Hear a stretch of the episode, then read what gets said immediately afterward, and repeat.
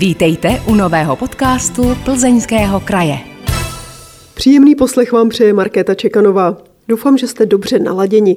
Tentokrát totiž bude řeč o houslích. Mým hostem je Pavlína Sikitová, patrně jediná žena houslařka v Plzeňském kraji. Dobrý den. Dobrý den. Jste do... mě těší. Jste dobře naladěna? Uh, určitě. Vy asi musíte být pro svoji práci vždycky v dobrém rozpoložení, nebo ne? Housle jsou takový krásný, křehký nástroj. A houslař, který ho opravuje, by mu mohl snadno ublížit, nebo se pletu? No to rozhodně, to rozhodně. Eh, každý ten nástroj má svého majitele a ten mu rozumí úplně nejvíc, že jo, samozřejmě. Já se snažím těm uh, lidem, kterým ty nástroje patří, být vždycky maximálně vstříct, aby ty jejich požadavky jsem splnila co nejlépe, uh, ale samozřejmě jednoznačně ten nástroj jejich znají nejlíp pouze oni. Ale vy, když pak s ním pracujete, opravujete ho, tak musíte být v klidu a v pohodě, nebo kdybyste byla zbrklá, vsteklá, tak by to asi nemuselo dopadnout dobře, nebo ne? Naprosto máte pravdu. Jsou dny, kdy eh, se necítím úplně vyrovnaná třeba, protože vás cokoliv může rozhodit.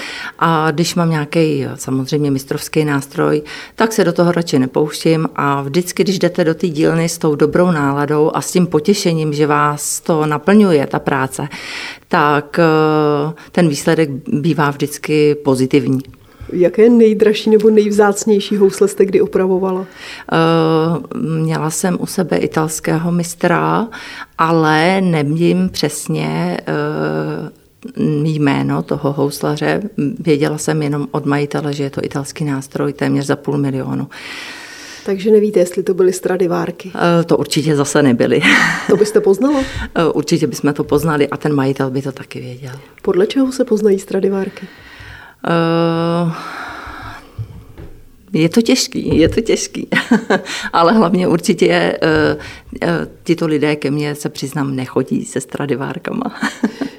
Víte tedy, jak byste poznala třeba takovouhle věc, jako jsou stradivárky, jestli je tam někde nějaký typický podpis nebo typické dřevo, ze kterého jsou vyrobené? To si myslím, že by asi člověk jako otypoval a potom by jsem se poradila s dalšími houslaři, který na to mají certifikáty, protože takhle jsme třeba určovali housle uh, houslaře Eberleho, jestli je to opravdu originál nebo ne. Myslím si, že i pro ty lidi, kteří jsou pro to určeni a mají na to certifikáty, že můžou určovat pravost nástrojů, že kolikrát s tím mají taky sami peripetie. Není to úplně jednoduchá záležitost. Musíte vy mít třeba nějaké speciální kurzy na to, abyste mohla opravovat takhle drahé a vzácné nástroje? Nebo je to jedno housle jako housle? Uh asi záleží na tom člověku, který mi je svěří. Jo? Jinak by to mělo být úplně jedno, protože já mám velkou úctu a respekt k těm nástrojům a nesmíte se bát a ty letitý zkušenosti, myslím si, že po 30 letech praxe mě to už dneska opravňuje uh, potýkat se i s opravama takto drahých nástrojů. V čem se, ať už historické nebo novodobé, ty ručně dělané housle jedny od druhých liší? Eh, dneska ty novodobé housle jsou tak dokonalé, že já se s tím úplně nestotožňuju.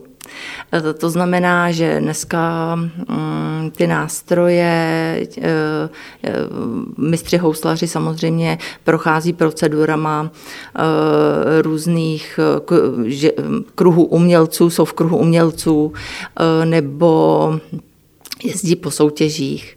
Je to krásná věc, kde si můžou prokazovat svoje umění, ale já tomu nejsem plně nakloněná, protože uh, mně osobně se líbí právě ty staré housle, že tam je vidět ta nedokonalost a že i přesto, že neměli takový nástroje k výrobě, ty houslaři dřív, tak uh,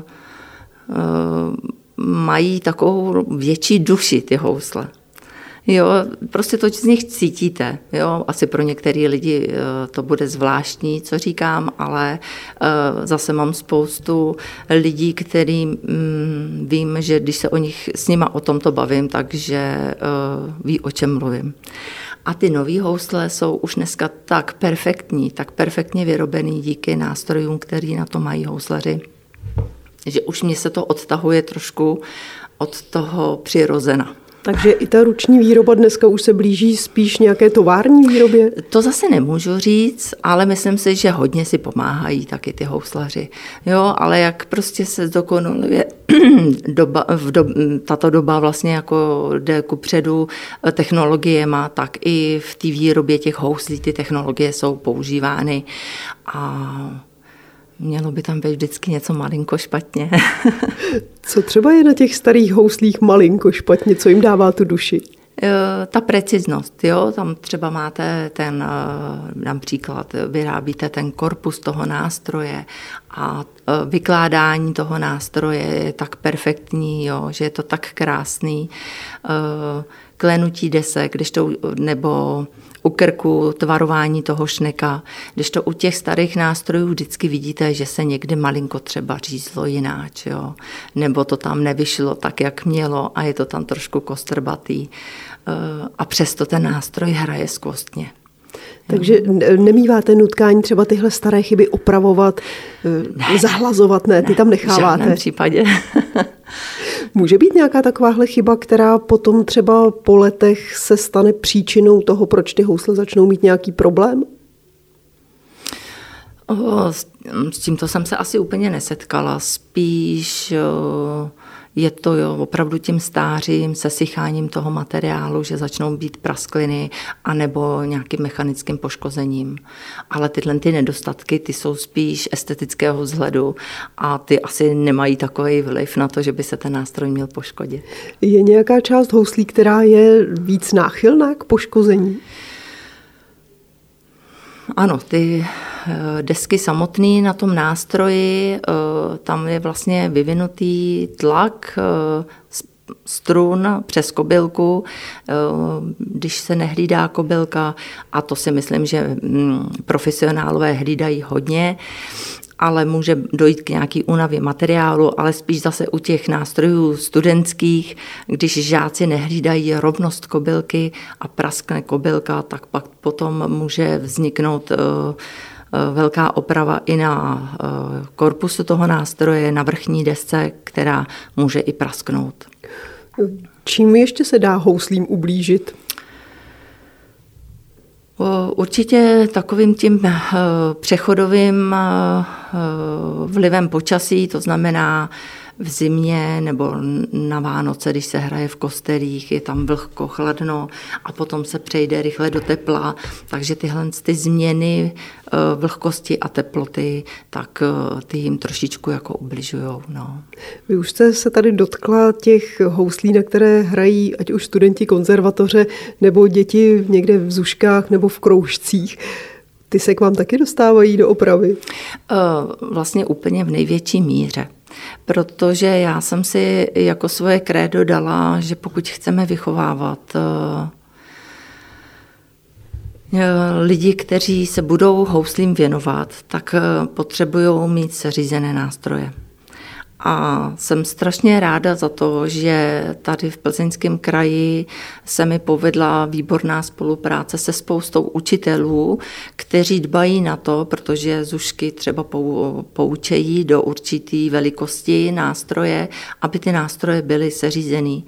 Aby e, ty děti je měly tak, jak mají být, protože pak se jim samozřejmě lepší hraje a neodrazuje to. Housle jsou velice těžký nástroj.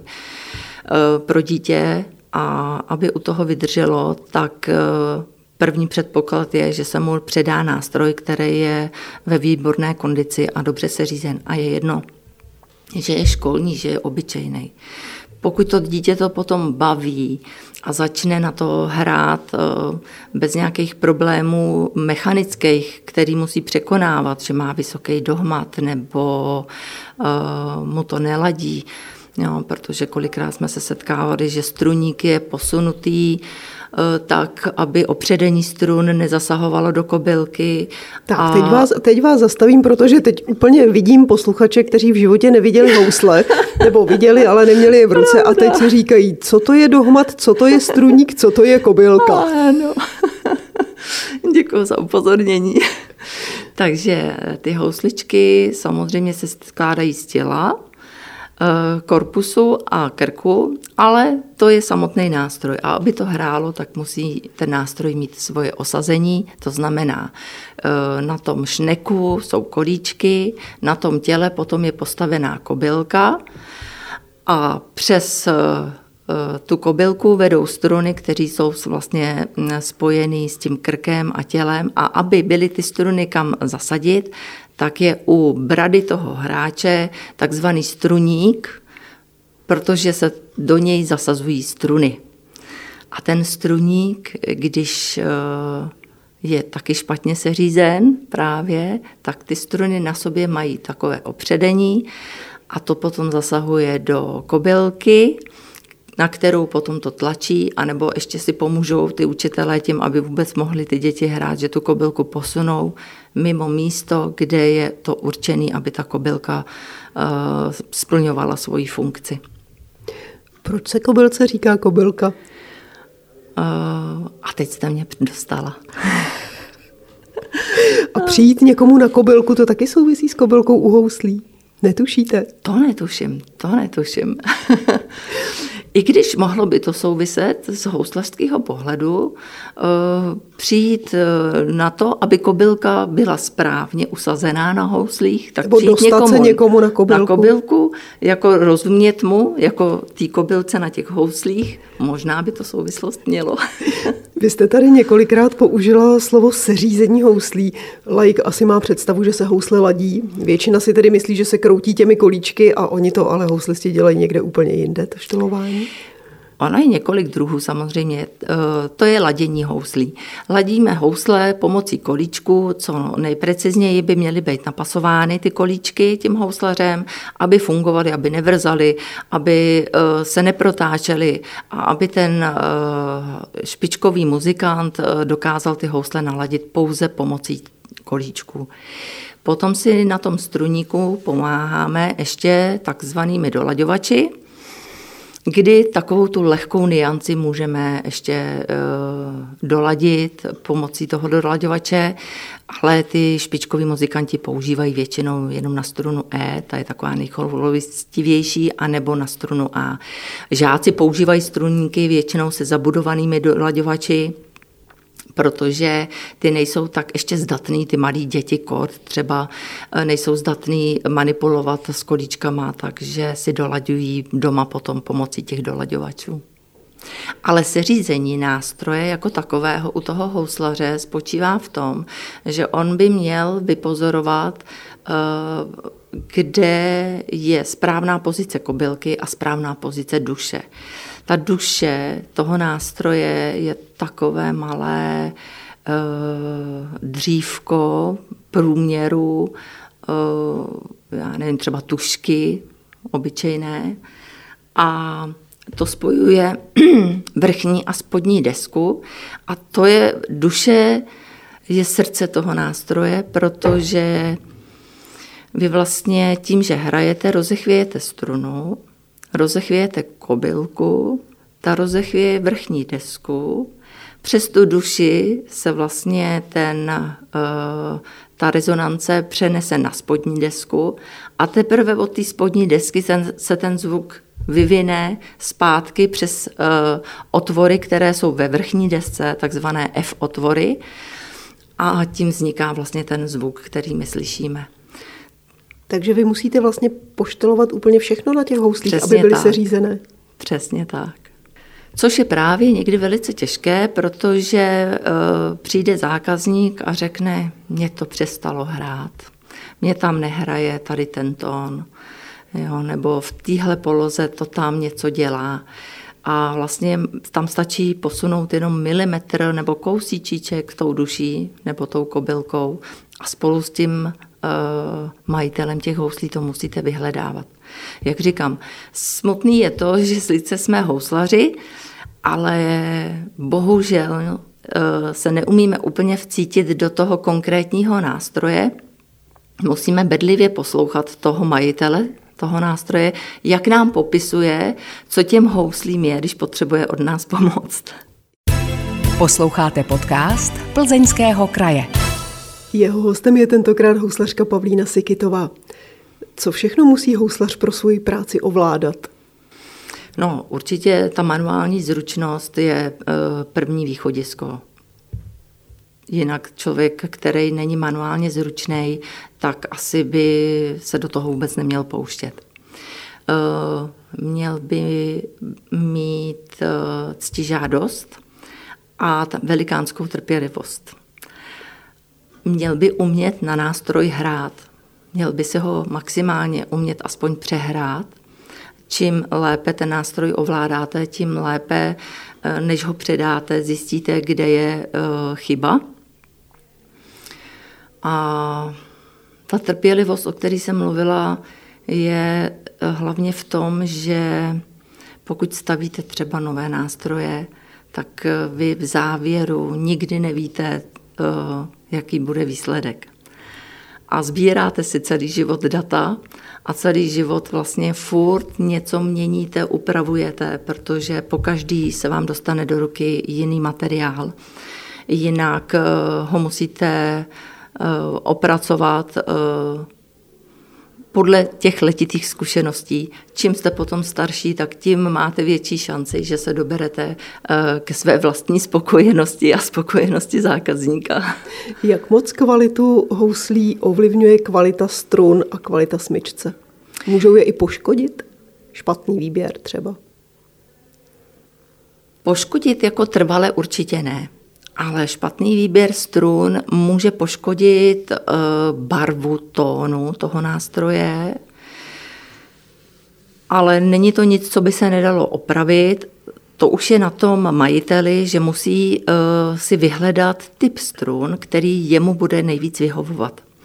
Jo, protože mě se často zákazníci ptají, eh, jaký bych doporučila struny. Tak já samozřejmě pro tu eh, střední třídu, co jsou studentské nástroje, eh, tak samozřejmě nějaké doporučení dám. Většinou jsou potom ty klienti spokojení, ale pokud se jedná o profesionální hráče, oni si musí přijít na to, jaký typ strun jim osobně bude vyhovovat, co od nich očekávají, protože každý ten typ eh, má svoje individuální vlastnosti a určuje to opravdu barvu, ten výsledek toho tónu, toho nástroje. A smyčec má taky nějaký vliv? Ptáte se dobře, je to eh, velice zajímavé. Někdo tomu třeba nevěří, ale zažila jsem, eh, když si jeden profesionální hráč vybíral smyčec, vybíral z několika smyčců, protože měl svůj nástroj, měl dva nástroje a vlastně ke každému tomu nástroji potřeboval připárovat podle toho, jaký hraje repertoár smyčec, protože to opravdu ovlivňuje, zase jak jsem mluvila o těch strunách, tak i smyčec ovlivňuje barvu uh, těch houslí. Opravdu se do smyčců pořád ještě používají koňské žíně? Stále, stále. V jednom starším článku jsem se o vás dočetla, že dokážete velmi vylepšit právě zvuk houslí a to metodou, kterou jste převzala od houslaře Jaroslava Kloučka. Údajně jde o metodu, která zasahuje do mikromolekulárního systému dřeva.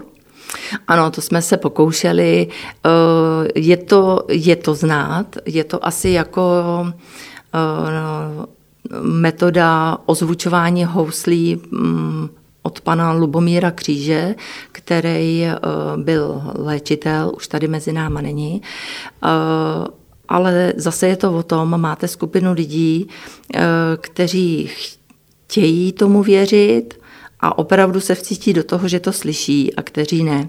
Takže já tuhle metodu nechávám jenom uh, na ty lidi, kteří opravdu chtějí něco vyzkoušet. Takže to používáte a funguje to? Uh, ano, používala jsem to dříve, ale funguje to, určitě to funguje, ale musím přiznat, že uh, tomu lidi moc nevěří. Ono to není slyšet? Je to slyšet, je to slyšet. Stejně jako je slyšet to, uh, když mi někdo přinese nástroj a tak nějak z něj trošku vycítíte povahu toho člověka. dostali se mi do rukou housle od člověka, který mm, byl prostě v nějaký životní fázi, kdy se nedařilo, eh, nebylo všechno tak, jak by si představoval. A ty housle prostě eh, i potřeboval prodat. A oni nehráli, prostě když jsme to seřídili, tak jsme z toho něco dostávali. Ty housle se prodali, dostali se do rukou jiného člověka, který má takový vřelej vztah k tomu a uh, i věří, že prostě ty, duši, ty housle nemají jenom tu duši dřevěnou, ale prostě, že ji mají jakoby opravdickou, že je to živý materiál, je to dřevo. Takže když ty lidi jsou pozitivně naladění, takže i z takových houslí, kterým se jakoby stejskalo asi, nebo trpěli někde, tak eh, se rozezvučili a dneska je má majitel a hrajou prostě báječně. Takže to jsou kdo nás bude poslouchat pro někoho báchorky. Já s tím mám letité zkušenosti a jak říkám, mám uh, zákazníky, kteří uh, pokud budou poslouchat, tak budou pokyvovat hlavou, že mám pravdu.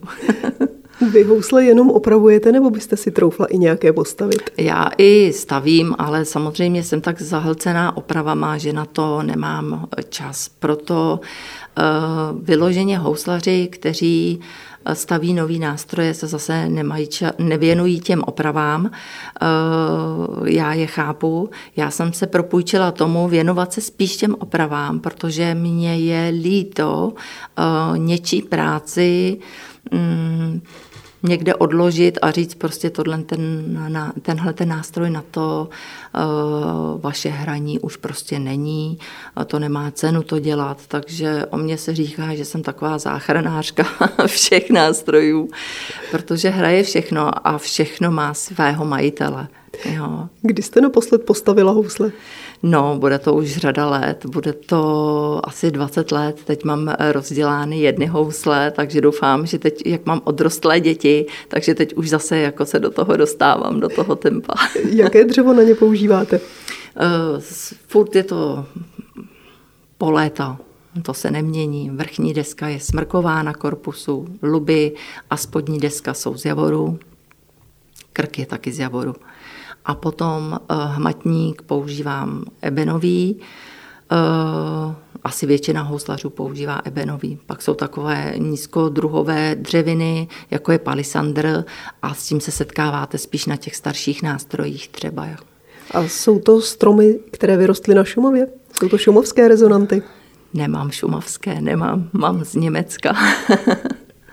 Jak to? Na Šumavě jich není dostatek? No, už není dostatek. Ona vlastně ze Šumavě hodně bral i Petrov na klavíry, a asi by si ještě něco našlo, ale samozřejmě eh, dřevo se musí nechávat schonout několik let, takže Můžete koupit levnější materiál, který je třeba jenom čtyři roky star a můžete koupit dražší materiál, který už je vysklej 10 a více let, takže musíte mít v sobě tuhle tu zásobu. Nevýhoda u mě je taková, že nejsem z houslařské rodiny, tudíž jsem si všechno musela naspořit, nastřádat ty materiály sama. Věnujete se jenom houslím a violám, nebo si troufnete i na něco většího, violončelo, kontrabas? Tak končím violončelem, kontrabasy jsem, jsem tam něco opravila, ale je to opravdu namáhavá práce. Je na to spousta zase jiného nářadí, takže Uh, úplně sledovým klidem odkazuju uh, kontrabasisty na pány, houslaře, uh, protože je to na mě prostě velký nástroj a těžký nástroj. Ještě co opravuji a co mě ještě baví, jsou violončela. Co kytara? Kytary vůbec, těma se vůbec nezabýváme, protože samozřejmě struné nástroje jsou drnkací a smyčcové. A e, každý má svůj obor. Jednu kytaru jsem v životě postavila e, pod mistrem e, panem Svobodou, Zdeňkem, který vyučoval na houslařské škole, abych si vyzkoušela taky něco jiného než housle, ale jinak se tomu nevěnuju, tím to skončilo. Like by řekl, že kytara nebo housle, jestli to podobné, jsou tam struny, ten tvar toho nástroje je podobný. V čem se to tak zásadně liší, že si na to netroufáte nebo že to potřebuje jiné specialisty? Je to opravdu časově náročný a má to svoje specifika, co se týče zvuku, protože je to drnkací nástroj a uh, úplně jiný nářadí na to potřebujete. Jo, takže vybavit si dílnu jak na kytáry a na, na housle a už je to potom uh, tak obsáhlé, že to se člověk opravdu musí rozhodnout, uh, jestli jedno nebo druhý. On to byl také speciální studijní obor, to asi nebylo s vámi v jedné třídě, že byste všichni se učili všechno. Teoretické předměty jsme se učili všichni dohromady. V prvním ročníku jsme byli všichni společně i uh, na praxích, na té praktické výuce, ale podle toho, jak kdo byl šikovný, tak se potom typovalo, kdo mohl jít na houslaře, kdo na kytaráře, kdo na smyčcaře. Takže ten, kdo byl nejšikovnější, si mohl vybrat. Takže i kdo měl třeba na to dělat houslaře, řekl, že chce kytaráře nebo smyčcaře.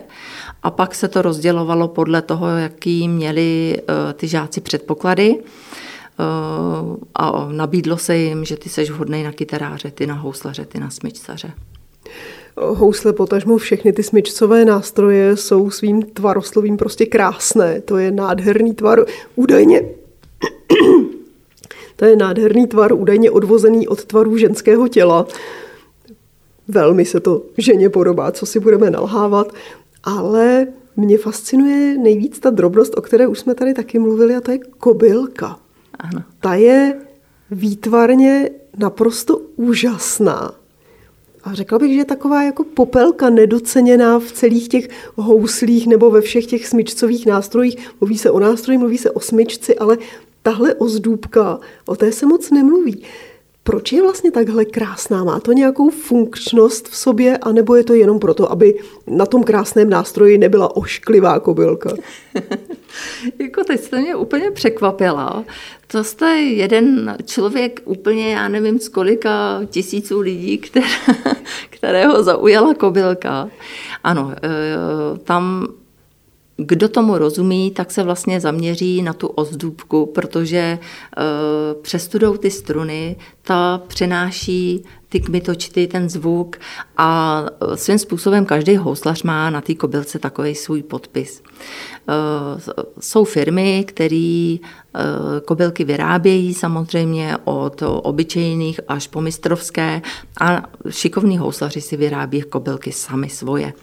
A máte tam možnost se trošku vyřádit a prodat tam takovou tu svoji intuici, eh, co asi by té kobylce prospělo, aby ten nástroj hrál tak jako nejlépe. Čili to řezbování, které tam je, souvisí nějak s rezonancí, s přenosem zvuku. Přesně tak. Ale zároveň musí vydržet ten velký tlak strun. Jak velký je tlak strun vlastně 15 přes kilo eh, je eh, na tu houslovou desku. Z jakého materiálu se kobylky vyrábějí? Z javorového. Tam je důležité, aby bylo husté to dřevo, eh, aby tam bylo takové mm, jazyčkování, takové plošky, které zkrášlují právě eh, tu strukturu toho javoru. A čím pevnější, tím lépe vydrží ta kobylka samozřejmě. Ale musí i znít, vy musíte vypracovat tu kobylku, napasovat ji na tu desku, Zároveň musíte udělat eh, podle tvaru hmatníku, aby se dobře na ten nástroj hrálo, ale zároveň musíte vypracovat i na správnou tloušťku.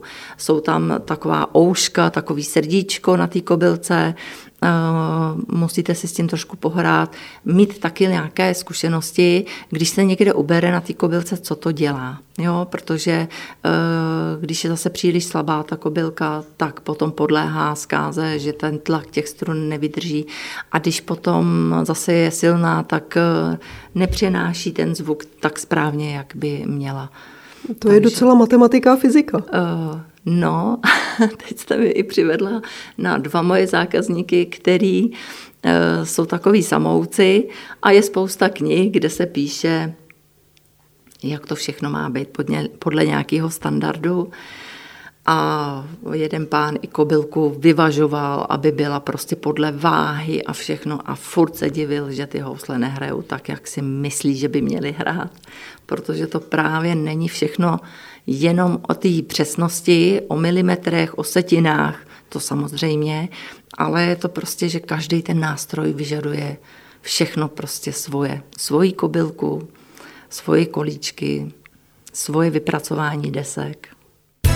Posloucháte podcast Plzeňského kraje. Tentokrát s Pavlínou Sikitovou, ženou, jejíž profesí je houslařina. Tradiční řemesla poměrně rychle mizí. To vaše patří k velmi starým a zdá se, že je nenahraditelné. Nebo se pletu? No, myslím si, že je opravdu nenahraditelné a že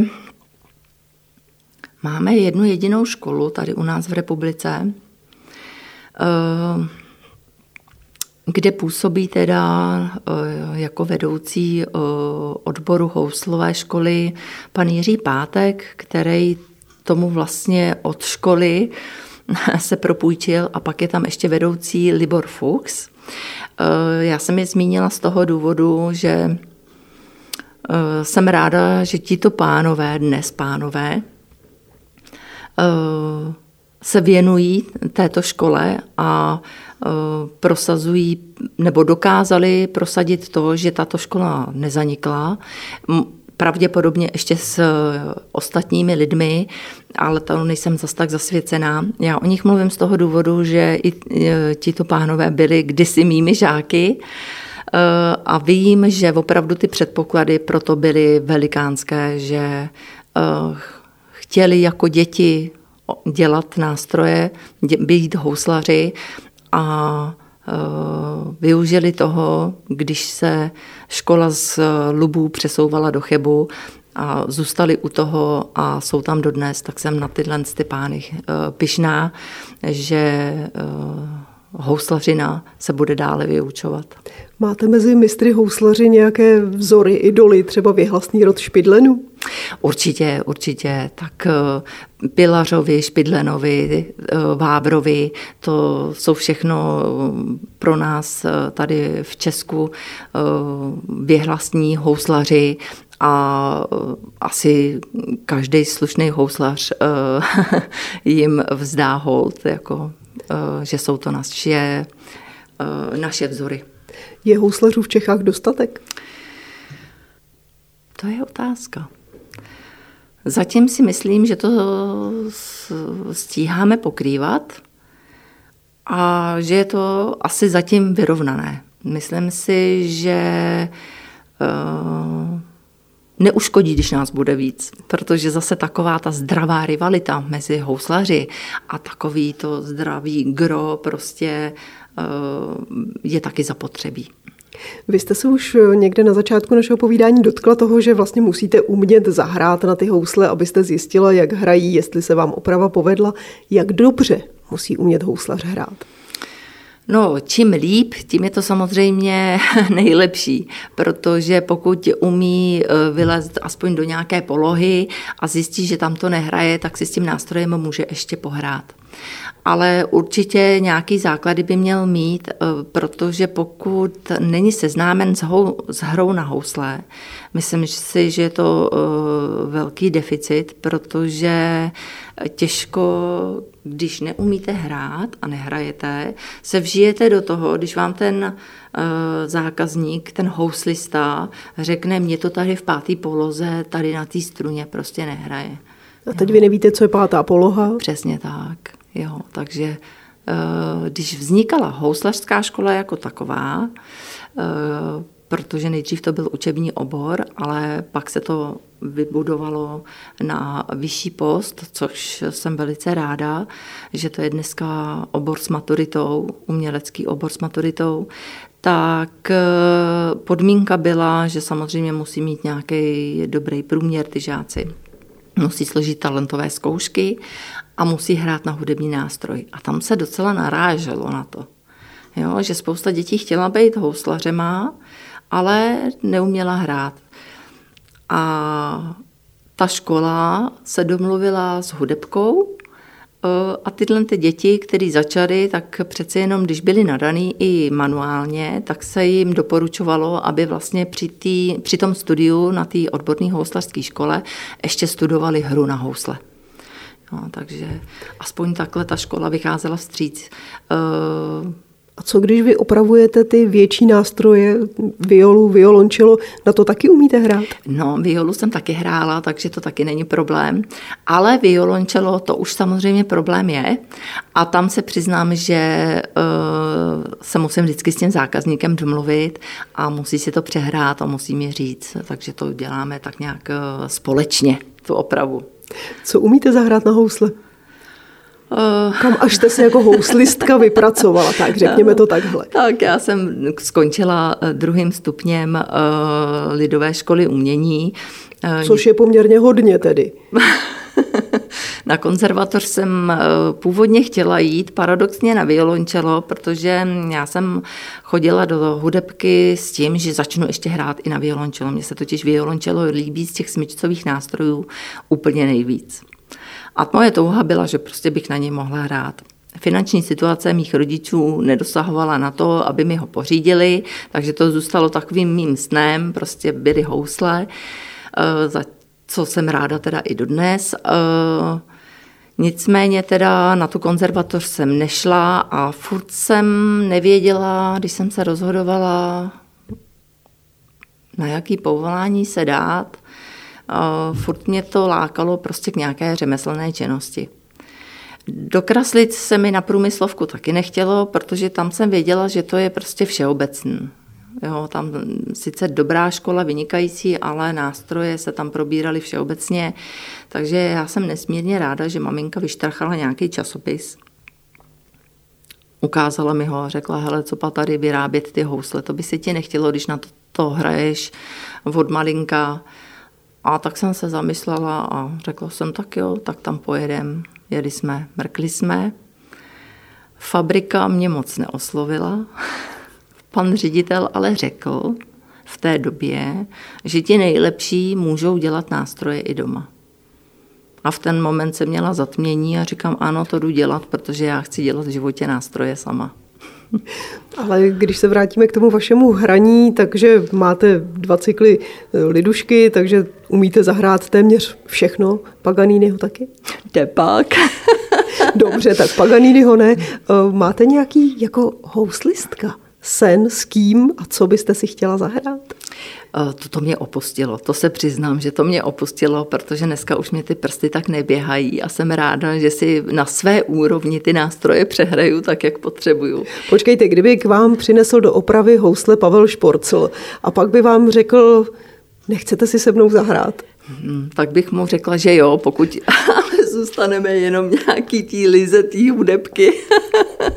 Jestli by byl rád, nebo kdyby byl tak eh, ochoten mi obětovat tu chviličku, že bych mohla jako říct, pan Šporcel mě věnoval čas a zahrál si se mnou jenom prostě nějakou skladbičku, tak to určitě jo. Ale eh, tady ty vize asi já nemám. No. Dobře, tak jako houslistka sny nemáte, jako houslařka ano? Jako houslařka ano, no. Jako houslařka ano, vrátit se zpátky k výrobě nových nástrojů, jak už jsem říkala. Ono v tom ženském podání samozřejmě ta houslařina eh, přináší trošku to, že eh, pokud nejste tvrdá kariéristka, chcete mít tu rodinu a chcete dělat houslařinu, tak ta kombinace je poměrně náročná. Někde jsem četla i článek od právě eh, paní Pilařové, která je vlastně potomkem rodu Pilařů. Eh, dneska už se jmenuje jinak, ale eh, máme to trošku náročnější. Ale já si nežehrám, já jsem naprosto spokojená. Já mám vlastně svoji houslařinu, mám svoje děti a teď teda ten můj cíl je zase vrátit se k výrobě nových nástrojů. Ale musím si zanechat ty opravy a ty malé děti, jim seřizovat ty nástroje, aby mi nám na těchto malých nástrojích vyrostly ty umělci, kteří budou chtít pokračovat, nebo umělci, aspoň amatérští muzikanti, kteří budou chtít pokračovat eh, v tom hraní a ne, že je neseřízený nástroj odradí a eh, po dvou letech to vzdají. Tak já vám moc přeju, aby se vám tyhle ty sny naplnily a ať vám práce hraje pod rukama. moc krát děkuju. Hostem dnešního podcastu Plzeňského kraje byla houslařka Pavlína Sikitová. Mějte se krásně. Děkuji vám za pozvání. Taky se mějte všichni krásně. Vážení posluchači, pokud znáte ve svém okolí někoho podobně zajímavého, koho bychom měli pozvat jako hosta do podcastu, dejte nám o něm vědět. Pošlete nám e-mail na adresu podcasty zavináč plzeňský kraj.cz. Na vaše e-maily se těší Markéta Čekanová. Díky za to, že jste poslouchali tento podcast. Připomínáme, že všechny podcasty Plzeňského kraje najdete také na stránkách Plzeňského kraje www.plzeňský-kraj.cz, na krajském Facebooku, YouTube nebo v Spotify, Apple podcastech a podcastech Google. Aby vám neutekly další díly, nezapomeňte nás sledovat nebo si přihlásit odběr, ať už nás sledujete nebo posloucháte kdekoliv. Těšíme se v příštím dílu naslyšenou.